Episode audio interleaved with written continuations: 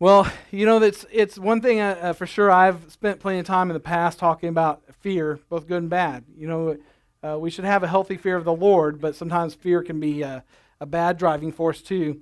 Uh, left the church fairly late last night. I was heading home. It was completely dark, and I get over here on 279 heading towards home, and all of a sudden I, I looked away. I have to admit, I looked at my phone for a minute, you know, and all of a sudden, wham, and just sounded like something was getting ripped out underneath my, my van.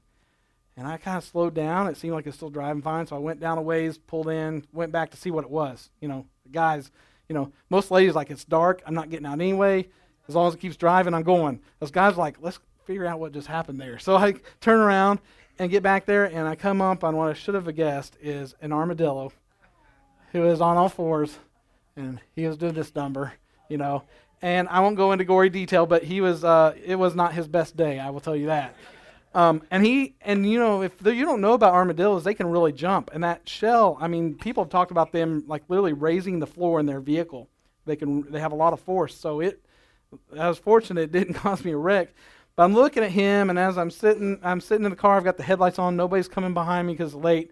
I'm looking at him, feeling starting to feel kind of bad for him because he's still alive, and he's he's moving around, thinking, you know, I could get out, and I could just nudge him over and maybe give him a chance to get to the ditch so he doesn't get hit again. And, and I start thinking, you know, it's just that's awful. Be laying there and just waiting for the next car to come because he's right in the wrong. I mean, the wrong spot for sure. Um, he's definitely going to get hit again. About the time I'm I'm having this conversation, I think, you know, I should have compassion. Here I'm a pastor and it's God's creature, you know. I'm thinking, but that thing's so ugly, it just is hard to be compassionate against something, you know, for something so ugly. And about that time, I see him open his mouth. He's like, and I see these sharp teeth. I'm like, no, God to take care of you. I'm, I'm, I'm leaving. I'm leaving. But you know, we get fearful sometimes about, about some silly things too. You know, just living out in the country where we do. Um, we got a new house and it's sealed up pretty good. But if you live in the country, bugs will get their way in. And you know, I'm laying in bed the other night and all of a sudden something run across my leg, and I just, you know, I'm a man, but I was still up on all fours just about, just like. I was just like, what? I was like, something is trying to eat me. And so, you know, turn the light on and it's a beetle, you know, but they, they move fast and, and, uh, it was scary, Danny. Don't laugh. but we get, we get fearful of things, uh, like that. Um, you know, and one thing today, we're preparing to baptize quite, uh, quite a few children in our uh, children's area today, which is an awesome, awesome thing. Um, but, you know, we are in a time where a lot of people are fearful of raising children. I remember Jennifer and I actually after after Lily Jean talking about whether we'd have more. You know, a lot of the news uh, that was out and all the terrorist attacks and stuff. We had the conversation. You know, not sure I want to bring another child into this world. And you know, we let let fear kind of change that, and then later we're like, oh, it'd be nice to have another, and and uh, but that fear uh, changed that. There's a a radio personality, Paul Harvey, a lot of you are familiar with, and I've told this story several years ago, but Paul Harvey uh, uh, tells a story of how Eskimos kill wolves. You know, you think Eskimo, they live up there, surely they just, you know, go out there and shoot them or whatever. No, they actually have a very effective way to kill wolves where they don't even have to put their hands on them until they're already dead. What an Eskimo does is he sharpens his knife, razor sharp, and then he takes and dips it in an animal's blood and lets it freeze and he dips it again and lets it freeze. And he dips it again until there's layer and layer and layer of frozen blood on that knife. And then he buries in the ground with the blade sticking up, razor sharp under all that frozen blood. What happens is the wolf can't uh, get over the, the, the scent and the, of that blood and begins to, to lick on that frozen blood. And he gets so feverish about it, he keeps licking, licking, licking until he doesn't even realize that from the numbness of his tongue and from uh, his desire for that blood that he is now cleared off that animal blood and has gotten to the razor sharp edge, and now the blood he's tasting is his own. And so eventually, the, the uh, wolf has finished himself off by being so feverish about getting to that animal blood. It's that his craving becomes so great that he doesn't notice the, the, the sting of that blade. And that's a picture what the world, the, the flesh, and the devil are out to accomplish with the family. The title of today's message is Parenting in Perilous Times. That's, that's the picture we see when we read about this account. And we're going to spend most of our time today in, in Judges chapter 13, the first 25 verses. But this story is uh, that the Philistines are, are doing to the Israelites just like what the Eskimos were doing to that wolf. In Judges chapter 13, verse 1, it says, Again, the children of Israel did evil in the sight of the Lord, and the Lord delivered them into the hand of the Philistines for 40 years. Now, I'm just 42, so that'd be all but two years of my life that they were delivered into the hands of the Philistines. This is a common reference in the book of Judges God's people rebelling and falling into sin again and finding themselves under uh, the dominion of another nation. Uh, this is something that we are very familiar with if you've uh, followed messages here in New Song. But I want to tell you that we should be at no surprise right now at the state of where our, our country is right now. If you believe God is real, that God is not dead, He is alive and well today, then you know as very much as character and nature that when the people begin to turn away from God and get their focus elsewhere, whether it's on another God or other things, or just simply turning away from God, that uh, God uh, pulls that safety back, and these other nations, just like then, come and attack. The things we're dealing with, ISIS and other nations, it should be no surprise to a believer. It's hard for me to understand that a nation who is founded, who had the, the Ten Commandments and God's Word so prevalent in, in every public place, you can get a Bible just by looking on the internet. You have one delivered to you within the week. There, it's just so readily available. Yet we haven't, we're so amazed, and people are on TV, the talking heads, constantly about how did we get to the place where we're at, where we're under such threat of being uh, attacked and dominated by an enemy. Well, we see all through Scripture, this is very uh, common for those who uh, slowly and surely desensitize themselves to the danger lurking, that the enemy leaves lurking beneath us and our hunger for those things other than God becomes so great that we don't feel the sting of them anymore. We're so desensitized, and the next thing you know, we can't tell the difference between uh, the blood of those things that are that uh, that is good for us and the blood of ourselves that, that will end our life. Satan would like nothing more than to take what Jesus did on the cross and his blood and confuse us uh, with that being something undesirable. And then we chase after the things of this world what makes the Philistines especially important is the method they used. They had great military strength because they had learned how to smelt iron. So they had the ability to make weapons that the Israelites didn't have. They could have crushed them militarily easily with their weapons, but they didn't do that. How did they get to the Israelites? Through commerce and intermarriage. You see, the Islamic State long ago and those connected with it had made statements that they didn't need to even raise a weapon to the United States for it to fall. That they were already on track to outpopulate the Christians. And that eventually the United States would be an Islamic state by simply by numbers. And it's true that the uh, Islamic people were having more children than Christians for decades, and now we're seeing that growth in, in real numbers in the United States and other countries. Just like this, the Philistines, they, they had something uh, of, of worth, of uh, financial or earthly worth, uh, the iron, and so they got to trading with the Israelites. And the Israelites uh, didn't see the, the danger that was there with them. And then begin to intermarry, so they were, they were bringing them into their midst and, and making them family. The Israelites, if they wanted a plow or an axe, they had to go to the Philistines to get one.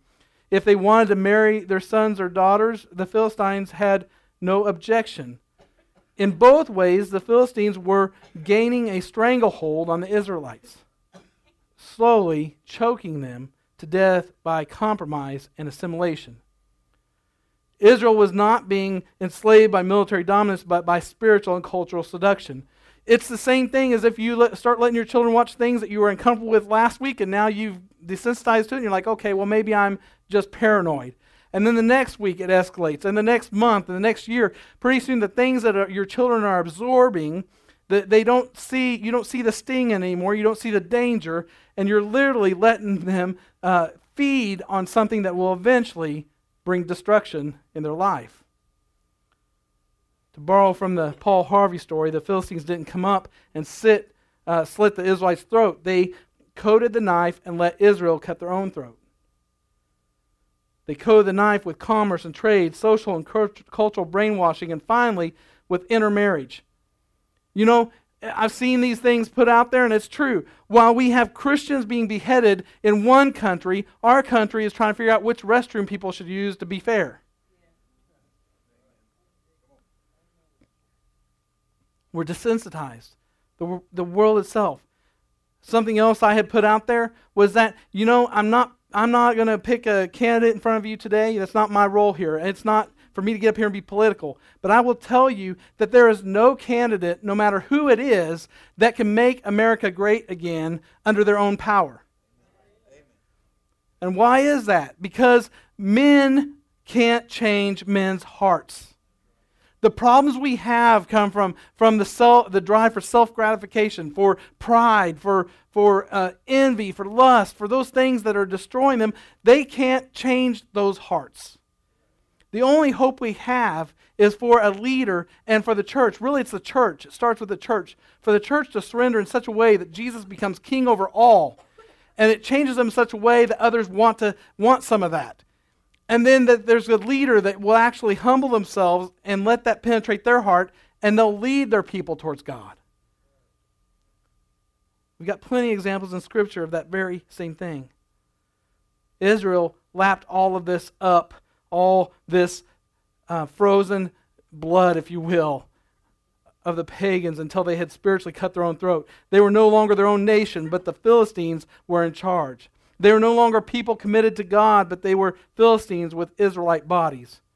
You couldn't tell the difference between them and the enemy. I'm telling you, church, until we can't change ourselves to be more Christ like ourselves, we're beating our head against the wall if we think that we can follow some list from Scripture of, okay, I got to do this and I got to do that. If we don't get in touch with the power of God and let it change our lives, we're not going to look any different than those in the world that are suffering and don't want anything to do with this world. But they're so miserable, but then they look over the church like, well, I don't see the benefit in going there either. I mean, sometimes you've got worse problems. It's against the backdrop of this wholesale spiritual compromise that the Holy Spirit inspired the author of the book of Judges to introduce us to a single couple. One couple who had a task that was great. Most people wouldn't think of it as great, especially if you were there in that time and knew the couple. But this couple was set in contrast to the culture. They were like everyone else, and maybe people thought they were even a little weird. But the writer tells us, this, us that this couple was given a vital assignment from God. Their assignment? To raise a child. Now, that may not seem great some, that seems pretty normal, but you got to understand that God uses the children just like He does the adults. And their assignment to raise a child, a child who'd have a special place in the plan of God. They were whisked away to some secluded location in order to perform this task. They, they, they weren't whisked away, they weren't taken away, they weren't some missionary sent off to a foreign land. It was in their own land, in their own culture, that God called them to raise this child. They were to raise this child in the context of the culture. And this is the same assignment that every Christian parent has today. According to Malachi 2:15, one of the purposes behind marriage is that God see, uh, God seeks godly offspring. God wants us to raise our children to follow him. According to 2 Timothy 3:1, we are to do this in the context of perilous times. In other words, we're not to remove our children from, from our culture, we're not to remove them from, uh, in an effort that we think we're going to save them from our culture. We are to teach them in the ways of the Lord so that when they're old, they won't depart from it. That means they have to make their own decisions eventually. We have to understand that as parents, we can't put our kids in a bubble and expect that that's the way that they're going to get close to God. Now, I'm not talking about not being protective, but I, anybody that knows me knows I, I border on the extreme when it comes to my kids. It's one of the th- vices that I'm working through with God. It, it's a feeling that, okay, I've got to be on top of their protection all the time. No, you can't go out there. No, you can't go out there. Some of that's healthy, but then it gets so much that I'm thinking I can, I can just keep them. If I keep them in my sight the whole time, I'll never have to worry about anything happening to them. But that's not how I grew up. My parents let me make mistakes. So I learned from them. My parents let me venture out a little bit and and make my own decisions. They taught me in the ways I should go and let me make the decision and understand how God's principles work for me, not just for them. A woman named Dawn McKnight wrote, wrote a letter to an editor of Birmingham News. She said, My 14 year old son and I were recently running an errand and saw a sight that made me sick to my stomach. They, they went through a drive through window at a bank, and my son observed that in a pile of trash on the side of the neighboring building were two American flags, one still on a flagpole. When the management was questioned, one man appeared somewhat concerned and assisted with removing the flags in order for her to take them and have them uh, treated with the respect they deserved. The other man said he had more important things to do. Fortunately, there have been others who felt that they had the time to fight, to be wounded, and die for this very flag. You see, we're, we're um, fighting for a flag. We're fighting for something. Every time you look at Facebook or you look at the news, there's some fight over something, some inanimate object or some symbol. But yet we have kids overrunning the foster care system. The, the parents have just uh, either not cared or they've, they've gone through trouble and the, and the child's been pulled from them. And we have kids who, who need someone to teach them the Word of God, who need someone to love them. And we're fighting over these other things, but yet we've got generations of kids who are being put on the sidelines if anything we should be fighting for and have all our attention to, it's these children. Again, the, this uh, Islamic State, their idea is they're going to outpopulate us because, quite honestly, the American families don't have as many kids as they do. And so, with that in mind, and then all the problems we have with drugs and other things and other addictions and, and abuse and those things where these kids are being pulled from their homes, then in mass numbers, we're losing opportunity to to teach the Word of God to some of these children if it weren't for those who saw a need and reached out. This lady goes on to say, I was proud that my son was concerned as I was. Naively, I thought this was a single incident, but not long ago, my husband rescued and brought home two brand new American flags. One still partially remained in the commercial wrapping. He saw them in a dump site behind a building where he was working. The persons who were so irreverently discarded, these persons who so irreverently discard these flags will hopefully think about what the true cost of these flags are. You see, why aren't we seeing our children that way? Why don't we see the children uh, of this nation that way? Because Jesus' blood that was paid for them was greater than anything any soldier could do on the battlefield for a country or a flag. There's videos you can watch where they do these social experiments on YouTube and, and they'll put a, a, homeless child out there on the streets of New York and see how many people will pass by and totally ignore them. In some cases, the, or the America in which parents seek to raise children today is not the same America of years gone by. And in some cases, that's good, but overall, it's not.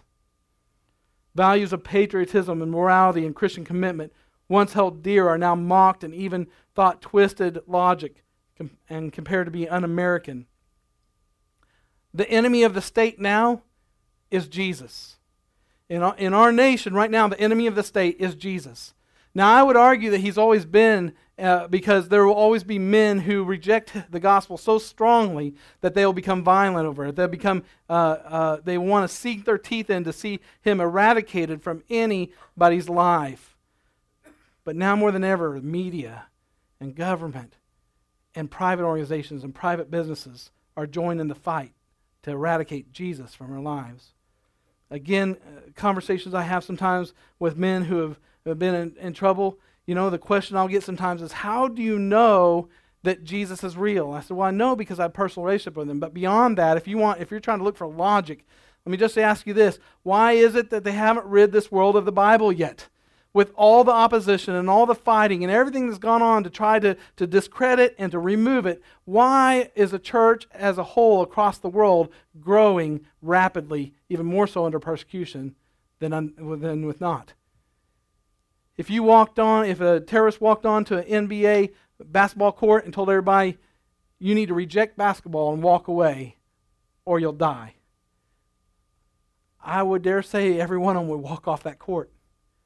Most jobs, he walked in and said, anybody that produces another plastic bag, either you reject plastic bags or you're going to die. There is no cause, there is nothing else in this world that people will go calmly to their death knowing where their hope is than for Jesus. Now, there are people who will die for their God, true, but they aren't doing it in peace. They aren't doing it uh, saying, I won't deny my God, and that's the reason I'm dying. They're saying, I'm going to force my God on others, and I'm going to take out as many as I can that oppose him. In this context of reading today, Christian parents are called upon to raise their children. John 17, 15, uh, that, that scripture wasn't spoken about parents, but it might as well have been. It says, Jesus prays to the Heavenly Father, and he says, I do not pray that you should take them out of the world, but that you should keep them from the evil one. We need our children to be raised in the Word of God and with the power of God in their lives and receiving the power of the Holy Spirit so that the next generation church can combat the evil that is increasing day after day. If Jesus doesn't come back before then, then they're going to be facing a whole uh, new set of problems. What we think we're dealing with today will be 10 times harder when they're grown. If we're not investing in our children now, we're setting up the church for failure in the future. How are we going to be successful parents in perilous times? Here in Judges 13, in the example of Manoah and his wife, we find some answers. They were successful in raising their children, and they show us uh, four characteristics of parents who are successful. One is privilege, second is responsibility, third is dependence, and fourth, limits. Successful parents recognize their privilege. Children aren't owned, they're a privilege, they're a gift given by God. Verses 2 and 3 says, Now there was a certain man from Zorah of the family of the Danites, whose name was Manoah. And his wife was barren and had no children. And the angel of the Lord appeared to the woman and said to her, Indeed, now you are barren and are born of no children, but you shall conceive and bear a son. We are introduced here to Manoah. We don't get his wife's name, just the wife of Manoah. But this is a couple who is, is pretty much unassuming until an angel of the Lord comes and says to this barren woman, You're going to have children. Now, in this day and time, it was a shame for women. It was literally shameful for women not to be able to bear children. It was a status symbol to have children. It was uh, a normality, and, and if, if you couldn't have children, then you were somewhat outcast. We see that um, God sent his messenger to, to her to tell this barren woman she would conceive and bear a son, and in doing this, God was sending a message to the nation of Israel. You see, in their disobedience and what they had done and gotten themselves in captivity, God was sending through this son to be born a message. God was showing them that deliverance would only come through him. He would do what only he could do, and as a result, bring Nash, that nation salvation. He was doing the same thing for, uh, for them that we see. It's a foreshadowing of Jesus to come to do for all mankind, to bring redemption and bring freedom. We were powerless to ever save ourselves, but God sent his son Jesus Christ to be born miraculously through a virgin. And he would come and bring salvation to all men. For Mr. and Mrs. Manoah, God's message of a child was a message of tremendous privilege. Their child was a gift from God. It's easy when our children start to, to follow after God's ways and they start to read their Bibles themselves for us to start to take credit. Look at what a great parent I am. Well, yes, it's great if you led your kid there, but you, you keep in mind that they are really on loan to you, if you will, from God, that they are a gift from God, and He has a purpose for them. And one day they will have to stand on their own, and you won't be the parent standing over them telling them what they should do or shouldn't do. Psalms 127, 3 through 5 says, Behold, children are, an, are a heritage from the Lord. The fruit of the womb is a reward. Also mentions that, like arrows in the hand of a warrior, so are the children of one's youth. If you've ever shot a bow and arrow, it's an awesome feeling when you pull that bow back, and if you hit that bullseye, you see that arrow just almost silently whew, and hit that target. It's a great feeling. Now, my kids, I like to think of them as arrows. I'm trying to shoot straight. They're not necessarily silent, but but they're as close to that scripture as as a one as I can Get them now. It says, Happy is a man who has a quiver full of them. In other words, God was even encouraging us to, to have children, to multiply on this earth. and here is the first insight successful parents are parents who see their task of raising children as a privilege from God. Harry Truman's mother um, was asked one time, said, You must be proud that your son is, in the White House. And she said, Yeah, and I also have another son that lives down the street I'm proud of too. Because for a parent, it's not so much about what they've accomplished in their life, but who, uh, who they are as a person. And when also when uh, Harmon Killebrew, when he was elected to the Baseball Hall of Fame in 1984, he said, My father taught me and my brother to play ball in the front yard, and my mom came out and told him that we were killing the grass. And he, and he told his wife, he said, Well, we're not raising grass, we're raising boys. The second thing about being successful parents is recognize your responsibility. Verses 4 and 5. And do not eat anything unclean, for behold, you shall conceive and bear a son, and no razor shall come upon his head, for the child shall be a Nazarite to God from the womb, and she shall begin to deliver Israel out of the hand of the Philistines.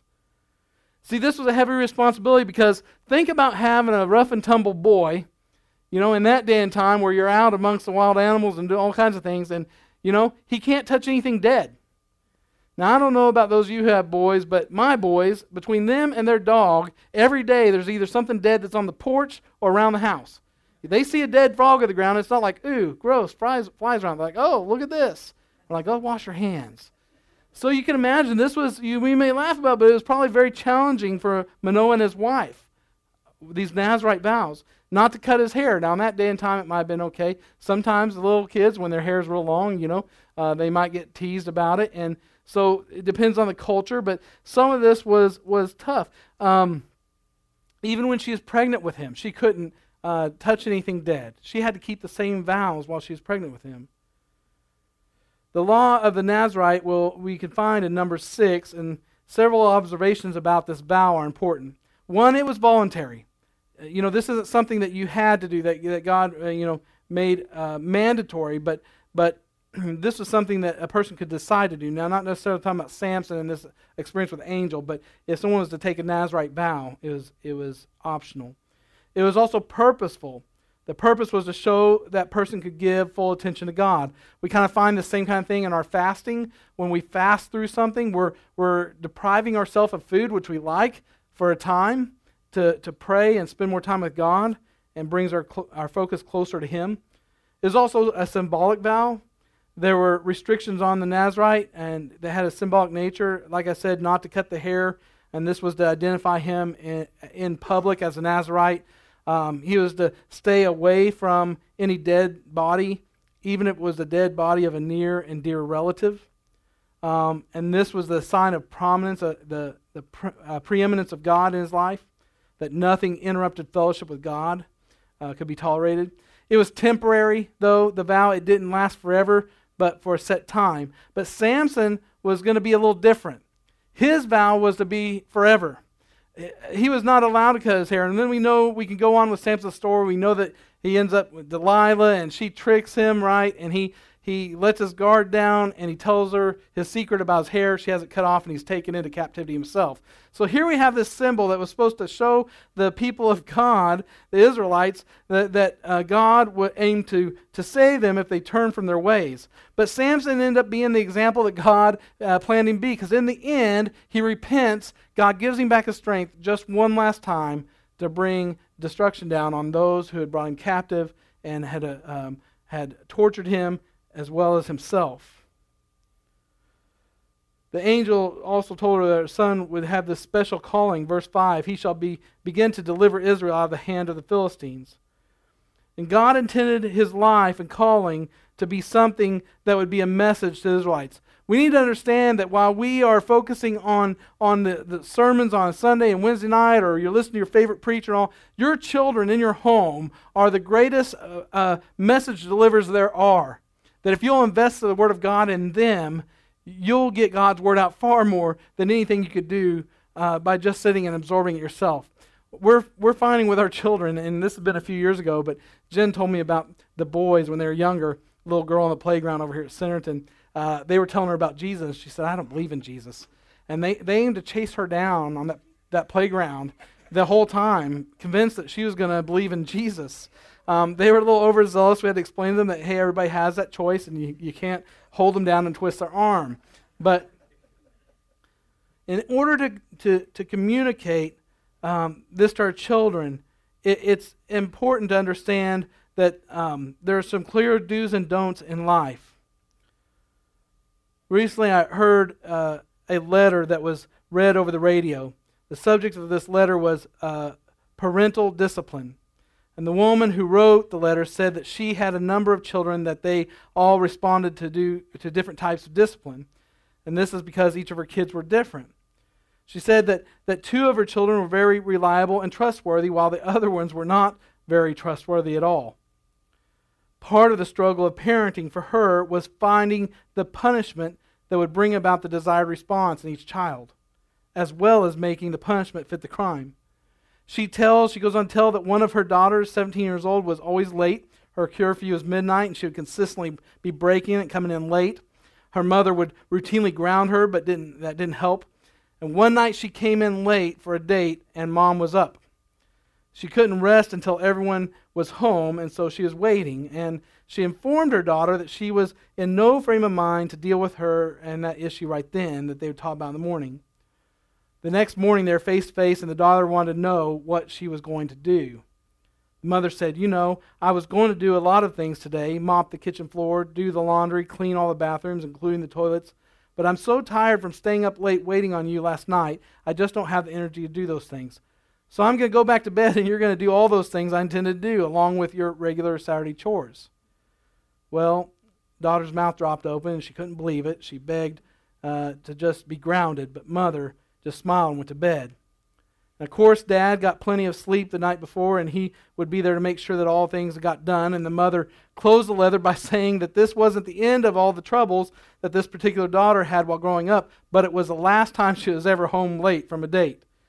Um, you know, we found that with our boys. You know, we, I grew up in a home where you got spanked. You know, and and my dad, uh, you you would prefer mom to spank than dad, but you know, if she said wait till dad gets home, then you started finding things to stuff in the back pockets of your jeans until he figured that out. I'd find the longest shirt I had and, and about every hard piece of cardboard I could, and I'd stuff my pockets. Um, but the truth of the matter is, when I got to my twin boys, Colton and Caleb, I tried to follow the same path my dad did. And so we go in, if it was really bad, I mean, we didn't just spank the drop of hat, but it was really bad. I'm like, okay, we're doing spankings. And I mean, Caleb would wail and cry before even, I mean, before he even got close to the time. And he'd be holding his hands back here. Colton would be all calm. We'd wait. And the time he'd go into the house, he'd go to the couch, and he'd just bend over and take the position. And then he had this little game to see how, you know, if he could do it without even shedding a tear. And, uh, you know, so every child's different. But we found out with Colton, if we told him he was going to have to scrub baseboards with a sponge, you know, and clean the baseboards of the house, he hated physical labor. So we just, we simply just switched up with him, and that took care of that. But we see in many different illustrations with parenting that it can be difficult, and especially in the times we live in. But listen, I'm going to challenge you. If we don't invest in not just the discipline, like I mentioned, but in biblical disciplines with our children, we're going to pay for it later, not just in our home, but as a church, as a community, as a nation. Our children are our greatest hope. Beyond Jesus, Jesus is the hope for all of us, but, but instilling a love for Jesus by teaching them His Word. You can't do any more for the betterment of your family tree and the church of today verses 6 through 14 so when the woman came and told her husband saying a man of god came to me and his countenance was like the countenance of the angel of god um, but i did not ask him where he was from and he did not tell me his name. And he said to me behold you shall conceive and bear a son. Now drink no wine or similar drink nor eat anything unclean nor the child shall be uh, for the child shall be a nazarite to god from the womb to the day of his death. You ever remember in the 80s, some of you, I think it was 80s or maybe it was 90s, you know, as the drug commercials, the anti drug commercials, and there's a kid and the dad's standing there saying, you know, showing him where he found some drugs said, Where did you learn to do this stuff? Where did you learn to do this? And what did he say? I learned it from watching you. I'm not going to mock it. I, am tempted to, but I'm not going to mock it because I used to imitate that commercial a lot. But there's all kinds of them. And, you know, it's no laughing matter. But, but But the thing about it is, is that many of us want to see our kids do better than us. That's a natural and a good thing. We want to see them accomplish more in life than we did. We want to see them do better. But we can't lead them in a way where we say, do what I say, not what I do. Do what I say, not what they do. I will tell you, you'll get the worst. Um, you'll get the worst outcome when you do that. When I was in the service, um, the leaders I respect the most, they're the ones that would never ask you to do anything they couldn't or wouldn't do themselves. They always led by example. So uh, Manoah and his wife, they raised Samson, and again we know his story and what ends up happening with Samson. Verses 24 through 25 says, The woman bore a son and called his name Samson, and the child grew, and the Lord blessed him, and the Spirit of the Lord began to move upon him. What we need in our nation is a true move of the Holy Spirit. Our churches in the United States, and the church as a whole across the world is growing and expanding, and the Spirit of God is moving. But week by week, churches are closing the doors. Pastors are leaving the ministry because the church in the United States, we're so privileged that we think things are bad for us yet, but we've just gotten so used to this consumer mentality that, that we just finally lose interest in church because we're not seeing the power of God move. But that starts with each individual. That's not starting with your pastor, that starts with you. That starts with the people of God humbling themselves and praying, and God will heal their land. Chuck Swindoll, a quote from him, said, Being godly parents is no absolute guarantee you'll have godly kids. Doing a good job of training children and teens provides no airtight promise that they're going to turn or, or the, out exactly right. You and your mate might walk very close to God today, you might have begun uh, to walk with him soon after your child was born. You may have had the highest hopes for your child, but you're not experiencing the delight of your heart, at least not yet. Nothing thrills us more than to know that our children are walking in the truth, and nothing hurts us more than to realize they're not. Great, one of the greatest basketball players of all times, Michael Jordan, was a hero to many. And talking with columnist Bob Greene, uh, Michael Jordan told him, My heroes are and were my parents. It wasn't that the rest of the world would necessarily think that they were heroic, but they were the adults I saw constantly and admired what I saw. If you're lucky, you grow up in a house where you can learn what kind of person you should be from your parents. And it's really not luck in the believer's life, it's whether your parents surrendered to God themselves and led you to God. My parents weren't perfect, but I'll tell you what, I know for a fact that they were chased after God my entire life. I heard them praying for me, I heard them praying for others, and leading others to Christ. We need to be the priests of our home, men. We need to lead our families and lead them to God, and especially our children. Here in just a few moments, uh, if someone wants to go back and, and let Tim know, um, uh, Judy, could you let Tim know that we're ready for the kids to come for the baptism? Here in a few minutes, we're going to baptize some young, uh, young folks in this church. And I want to challenge you that you don't just look at this as that's great for the parents. I, I, I really wish them luck and I pray for them in the raising of their children to follow God. If you're a part of the body of Christ, then it's all of our responsibility to, to lead and guide these children. Now, I'm not talking about hollering at them when they're running through the hall.